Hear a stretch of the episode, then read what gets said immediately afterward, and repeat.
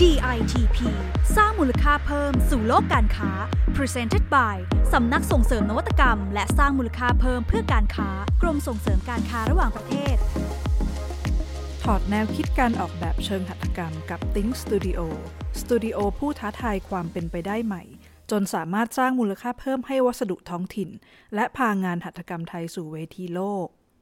สวัสดีค่ะคุณผู้ฟัง ใน EP นี้เราจะมาคุยกันถึงเรื่องการออกแบบเชิงหัตถกรรมค่ะ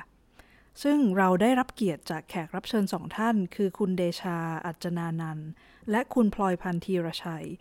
นักออกแบบสองผู้ก่อตั้ง Think Studio ที่ทำงานออกแบบผลิตภัณฑ์และเฟอร์นิเจอร์กับผู้ผลิตในท้องถิ่น จนสามารถสร้างชื่อในเวทีงานดีไซน์ระดับโลกได้ ทั้งคู่จะมาแชร์วิธีคิดการออกแบบ ที่สร้างมูลค่าเพิ่มให้กับงานหัตถกรรม ว่าทำอย่างไรสินค้าทำมือของไทยถึงเป็นที่สนใจในตลาดงานตกแต่งสากล ตอนนี้เราอยู่กับคุณเดชาหรือคุณเด และคุณพลอยพันธ์หรือคุณพลอยแล้วนะคะ สวัสดีค่ะ สวัสดีครับ สวัสดีค่ะ ก่อนที่เราจะไปคุยกันถึงเรื่องการสร้างมูลค่าเพิ่มจากงานออกแบบเชิงหัตถกรรมนะคะเเราอยากให้ทั้งสองท่านช่วยเล่าถึงที่มา แนวคิดแล้วก็ตัวตนในการทำงานของ Think Studio สักหน่อยหนึ่งก่อนค่ะ ค่ะ เดี๋ยวพลอยขอเกริ่นเล่าให้ฟังสั้นๆละกันนะคะ ก็คือ Think Studio เนี่ยก่อตั้งโดยพลอยนะคะพลอยพันธีรชัย แล้วก็คุณเดเดชาอัจนานันนะคะ เราสองคนเนี่ยมี background ก็คือเราสองคนจบสถาปัตยกรรมภายในที่ลาดกระบังทั้งคู่ แล้วก็ทำงาน interior มาสักพักหนึ่งค่ะ แต่ก็ไม่นานมากช่วงจบใหม่ๆ เราก็ได้มีโอกาสเห็น เหมือนเห็นงานในวงการจริง ๆ แล้วก็มีโอกาสได้ได้เห็นว่ามันจะมีพวก Product กับเฟอร์นิเจอร์ที่ที่เราเลือกเข้ามาใช้ในงานอินเทอร์เรียส่วนใหญ่เนี่ย ส่วนใหญ่เป็นของแบรนด์นอกเงี้ยค่ะ ไม่ค่อยได้มีตัวเลือกมากนัก แล้วเราก็สงสัยว่าเออทำไมมันถึงไม่ได้มีแบรนด์ไทยเงี้ยค่ะ แล้วเราก็เลยคุยกันแล้วก็เอออยากทำตรงนี้ขึ้นมาเงี้ยค่ะ อยากอยากจะลองหาความรู้อยากจะลองทำตรงนี้ขึ้นมาดู ก็เลยทำให้เรา ทำให้เราทำสตูดิโอด้วยกันนะคะ ใช่ คือ Think Studio เราจะไม่ได้บอกว่าเราเก่งทางด้านไหนโดยตรง แต่ว่าเราสนุกที่จะรับโจทย์ใหม่ ๆ ข้อจำกัดใหม่ ๆ เพราะว่าเราคิดว่าเราอยากที่จะเรียนรู้สิ่งใหม่ ๆ อยู่เสมออะไรเงี้ยครับแล้วทุกๆงานเราก็จะเข้าไปลุยกับทุกๆ วัสดุทุกข้อจำกัดเข้าไปเรียนรู้กับช่าง เข้าไปเรียนรู้กับโรงงาน เพื่อหาข้อจำกัดแล้วทีนี้เนี่ยเราก็เข้าไป เหมือนหาทางออก หรือทางเลือกใหม่ ๆ ให้กับข้อจำกัดนั้นๆครับ แล้วก็มันจะทำให้เกิดงานที่มีข้อแตกต่างเพิ่มมากขึ้น แล้วก็เพิ่มศักยภาพให้กับคนที่เราทำงานด้วยอะไรเงี้ครับ โอเค ทีนี้ในเรื่องของปรัชญาการทำงาน หรือว่าวิธีการทำงานที่เราถนัดเป็นพิเศษอย่างเงี้ยค่ะ เราสังเกตว่ามัน มักจะมีกลิ่นอายของการผสมผสานงานคราฟกับภาพของความเป็นชิ้นงานเชิงอุตสาหกรรมอยู่ด้วยอย่างเงี้ยค่ะ อยากจะให้ช่วยอธิบายวิธีการที่นำมาซึ่งผลงานที่มีลักษณะหรือบุคลิกแบบนี้ค่ะจริงๆ เวลาเราเริ่มต้นการทำงานเนี้ยค่ะ เราค่อนข้างจะคิดวิเคราะห์จากโจทย์ก่อนว่า ว่าเราจะทำงานกับวัสดุอะไรทำไปให้ใคร แล้วก็อยากจะทำงานตรงเนี้ยเหมือนแบบจุดประสงค์มันเพื่ออะไรอย่างเงี้ยค่ะ โดยที่หลาย ๆ ครั้งตอนแรก ๆ อะ คนเขาก็หมายถึงสไตล์งานของเรา เราไม่ได้จำกัดว่ามันต้องเป็นดูเป็นยุโรปหรือเป็นไทยในขนาดนั้น แต่ด้วยความที่เราทำงานในประเทศไทยอย่างเงี้ยค่ะ ต้นทุนวัตถุดิบหรือ หรือความหรือไอเดียต่างๆเนี้ยค่ะ มันก็จะมาจากสิ่งจากประสบการณ์ของเราเนี้ยค่ะทำให้เรา เหมือน เรียกว่าอะไรอะประมวลผลออกมาแล้วค่อยทำเป็นงานออกแบบ แต่ในแต่ละครั้งอะค่ะ อย่างที่เดย์บอกตอนแรกวิธีการก็คือเหมือนเราจะลงไปดูว่าวัสดุมันเป็นยังไง ซึ่งถ้าส่วนใหญ่ตอนนี้วัสดุมันจะเป็นวัสดุท้องถิ่นหรือ หรือเทคนิคงานหัตถกรรมแบบไทยอย่างเงี้ยค่ะ มันทำให้เรารู้สึกว่าเออถ้าเราดึงตรงนั้นเข้ามา มันน่าจะเป็นจุดเด่นหรือเป็นเป็นกำไรนะทำให้งานของเรามีความแตกต่างจากงานที่ ดีไซเนอร์คนอื่นๆ ทั่วไปที่ที่เขาทำงานกันที่เขาไม่ได้มีต้นทุนตรงนี้ หรืออาจจะไม่ได้ใช้ตรงนี้เข้ามาให้มันเป็นจุดเด่นเนี้ยค่ะ มันทำให้บางครั้งเออการที่เราเป็นดีไซเนอร์ไทย แล้วเราหยิบเทคนิคหรือหยิบเออวัฒนธรรมในบางอย่างเข้ามาผสมในงานดีไซน์เงี้ยมันทำให้งานดีไซน์มันดูมีเอกลักษณ์ขึ้นมาได้เงี้ยค่ะแต่จริงๆแล้วก็คือเราก็คิดจะคิดจากโจทย์เลยนะคะ ถึงแม้ว่าเราดึงพวก เอ่อ culture หรือทักษะอะไรมาใช้เนี่ย แต่สุดท้ายฟังก์ชันการใช้งานเนี่ย เราก็จะเน้นว่ามันต้องตอบโจทย์การใช้สอยในปัจจุบันนะคะ เพราะไม่งั้นเนี่ย สินค้ามันจะเป็นได้แค่เหมือนแบบของสวยงามหรือของตั้งโชว์เฉยๆอย่างเงี้ยค่ะ ค่ะ ลองยกตัวอย่างให้คุณผู้ฟังได้เห็นภาพขึ้นอีกนิดนึงได้ไหมคะ ยกตัวอย่างเป็นโปรเจกต์ก็ได้ค่ะถ้าถ้ายกตัวอย่างเป็นโปรเจกต์ที่เห็นชัดๆเลยอย่างเงี้ยค่ะ ก็คือมันจะมี โคมไฟที่เราออกแบบกันนะคะ ตอนนั้นเป็นโคมโคมไฟที่เราได้ทำงานร่วมกับทั้งกระทรวงพาณิชย์ แล้วก็มีทางศูนย์ศิลปาชีพระหว่างประเทศด้วย มันเป็นโปรเจกต์ที่เราลงไปพัฒนางานหัตถกรรมชุมชนอะไรเงี้ยค่ะ แล้วพอเราลงไปเราไปเห็นวัตถุดิบ เห็นเทคนิคที่ที่ปกติเขาทำอยู่แล้วเนี่ย เขาก็จะทำเป็นพวกงานสารจริง ๆ แล้วในทุกชุดหลาย ๆ ชุมชนทั่วประเทศ หรือแม้กระทั่งทั่วโลกเนี่ยก็จะมีงานหัตถกรรมประจำชุมชนค่ะอย่างอันเนี้ยก็คือยกตัวอย่างคือเป็นงานสารแล้วเขาก็จะสารกับวัสดุในท้องถิ่นนะคะ ก็คือตัวเนี้ยที่เราทำโปรเจกต์เนี้ยเป็นใบลาน แล้วเราเห็นว่าเขาอะเอาใบลานมาทำเป็นสินค้าอยู่แล้ว แต่เป็นสินค้าที่เอ่ออาจจะเป็นแค่กระเป๋า หรือเป็นรองกระเป๋ารองเท้าหมวกอะไรสำหรับเป็นเหมือนของที่ระลึกอะค่ะอืม ค่ะ อันนี้ที่จังหวัดไหนนะคะ ที่บ้านทับที่จังลาหวัดนไหนค่ะนะคะปราจีนบุรีปราจีนบุรีค่ะอืมซึ่งค่ะซึ่งของเขาก็คือมันดูมีฟังก์ชันดูมีการใช้งานได้ดี แต่หลาย ๆ ครั้ง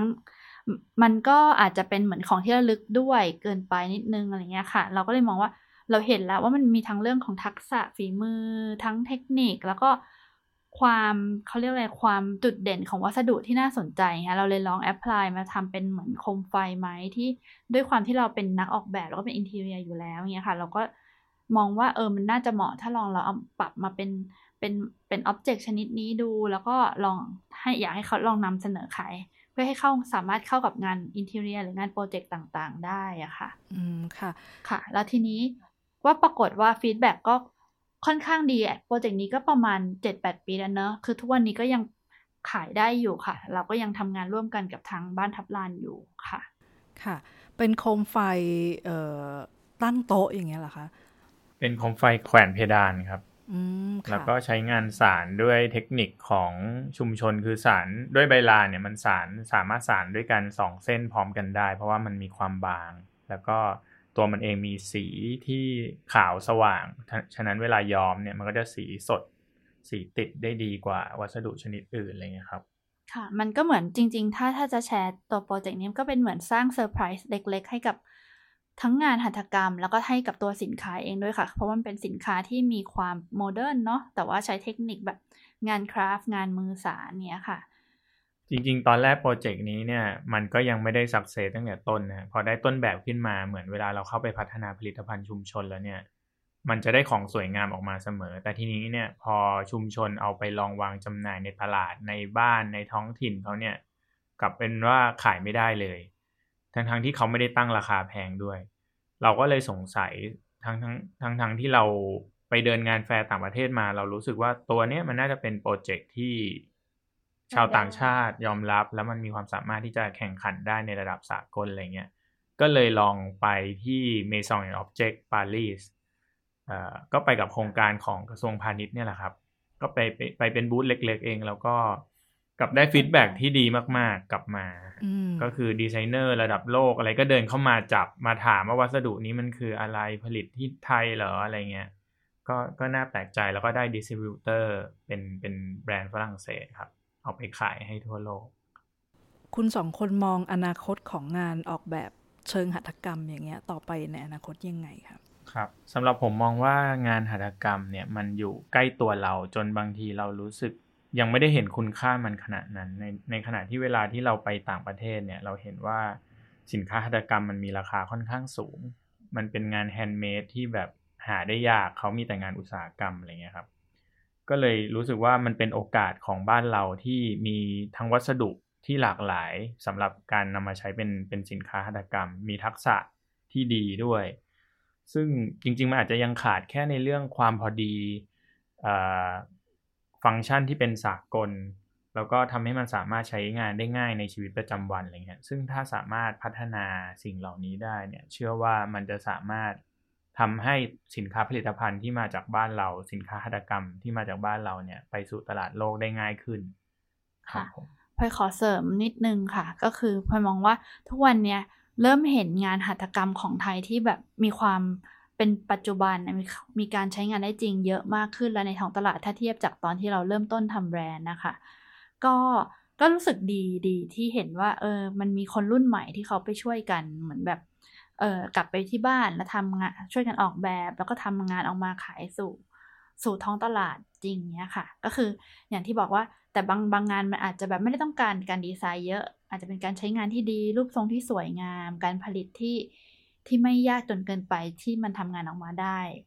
มันก็สามารถทำเป็นสินค้าที่ขายได้จริง ส่งออกได้ขายเข้าสู่โปรเจกต์ได้แล้วเหมือนกัน แต่ถ้าเสริมเพิ่มเติมเรื่องดีไซน์ หรือความเป็นเอกลักษณ์ หรือไอเดียลูกเล่นอะไรสักนิดนึงเข้าไปเนี่ย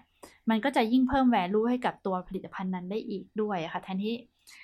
เราจะขายได้แค่หลักพันมันอาจจะกลายเป็นหลักหมื่นหลักแสนก็ได้อะไรเงี้ยค่ะ ตรงนี้ก็สำคัญถ้าเราสามารถแอดเข้าไปตรงนี้ได้ค่ะ แทนที่เราจะใช้เวลาในการทำงานสั้นๆ เร็วๆ เยอะๆ แล้วก็เพิ่มเวลาความละเอียดให้กับเขานิดนึง แล้วมูลค่าสินค้ามันสามารถเพิ่มขึ้นไปได้อีกเยอะเลยเหมือนกันค่ะ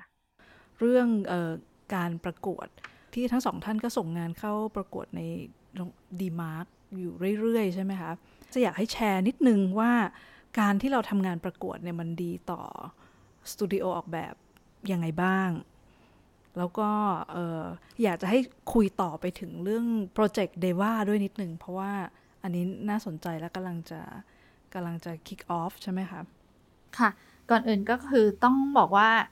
ก็ อย่างตอนที่เราเพิ่งจบหรือเราเริ่มทำงานเงี้ย เราก็จะเห็นว่ามันมีเวทีการประกวดเยอะแยะในต่างประเทศ ซึ่งเราก็ได้แอพพลายไปตรงนั้นนะคะ การส่งงานเข้าประกวดเนี่ยคือจริงๆ แล้วมันไม่ใช่แค่เรื่องของการสร้างชื่อเสียงอย่างเดียว มันยังเป็นเรื่องของการสร้างความน่าเชื่อถือ ให้กับทั้งนักออกแบบเอง แล้วก็ให้กับทางผู้ประกอบการด้วยค่ะว่า เอ้ยสินค้าเราอะมีคุณภาพนะ มันมันมันมีการันตีมันสามารถ เอาไปขายได้ในตลาดสากลนะ มันไม่ใช่แค่ว่าเป็นของที่เป็นโลโก้ท้องถิ่นแค่นั้น ที่เราคิดว่าสวยคนเดียวเนี่ยค่ะ อันนี้คือพอคิดว่ามันเป็นส่วนช่วยมากๆ แล้วทำให้ลูกค้าเขารู้สึกมั่นใจอะในการที่จะซื้อสินค้าหรือทำงานกับทางผู้ประกอบการค่ะ แล้วก็ตัวก็รู้สึกว่าเดว่าเป็นโครงการที่มีหัวคิดทันสมัยมาแบบตั้งแต่เนิ่นๆเลย แล้วเราก็มีโอกาสได้ทำเมื่อปีที่แล้วก็รู้สึกดีฮะ แล้วก็ มีข้อจำกัดและข้อท้าทายค่อนข้างเยอะเหมือนกันในแง่ของเวลาในแง่ของช่วงโรคระบาดโควิด ด้วยอะไรเงี้ยการติดต่อประสานงานก็จะยากลำบากนิดนึง แต่ก็พยายามทำงานเต็มที่ฮะก็เข้าไปลงพื้นที่ไปเก็บข้อมูลไป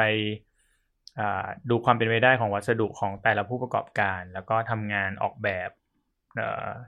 กันอย่างค่อนข้างใกล้ชิดนะฮะก็ส่งตัวอย่างกันไปกันมาใช้วิธีแบบส่งพัสดุเอา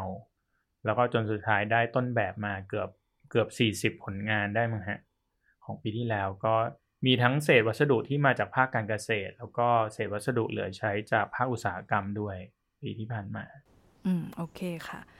อย่างที่ทาง Think Studio บอกนะคะ ไม่ว่าคุณจะเป็นนักออกแบบอิสระ หรือว่าเป็นผู้ประกอบการ หากสนใจที่จะสมัครเข้าร่วมโครงการ DMark สามารถติดต่อสอบถาม หรือดูข้อมูลเพิ่มเติมได้ทางเว็บไซต์ dmarkaward.net นะคะ หรือจะสอบถามทาง DITP Call Center ที่ 1169 ก็ได้ และสำหรับวันนี้ท่านผู้ฟังก็น่าจะได้รับไอเดียการออกแบบเชิงหัตถกรรมกันแบบเต็มอิ่มเลย ซึ่งวิธีคิดของทาง Think Studio เนี่ยสามารถนำไปปรับใช้กับงานออกแบบได้ทุกสาขานะคะ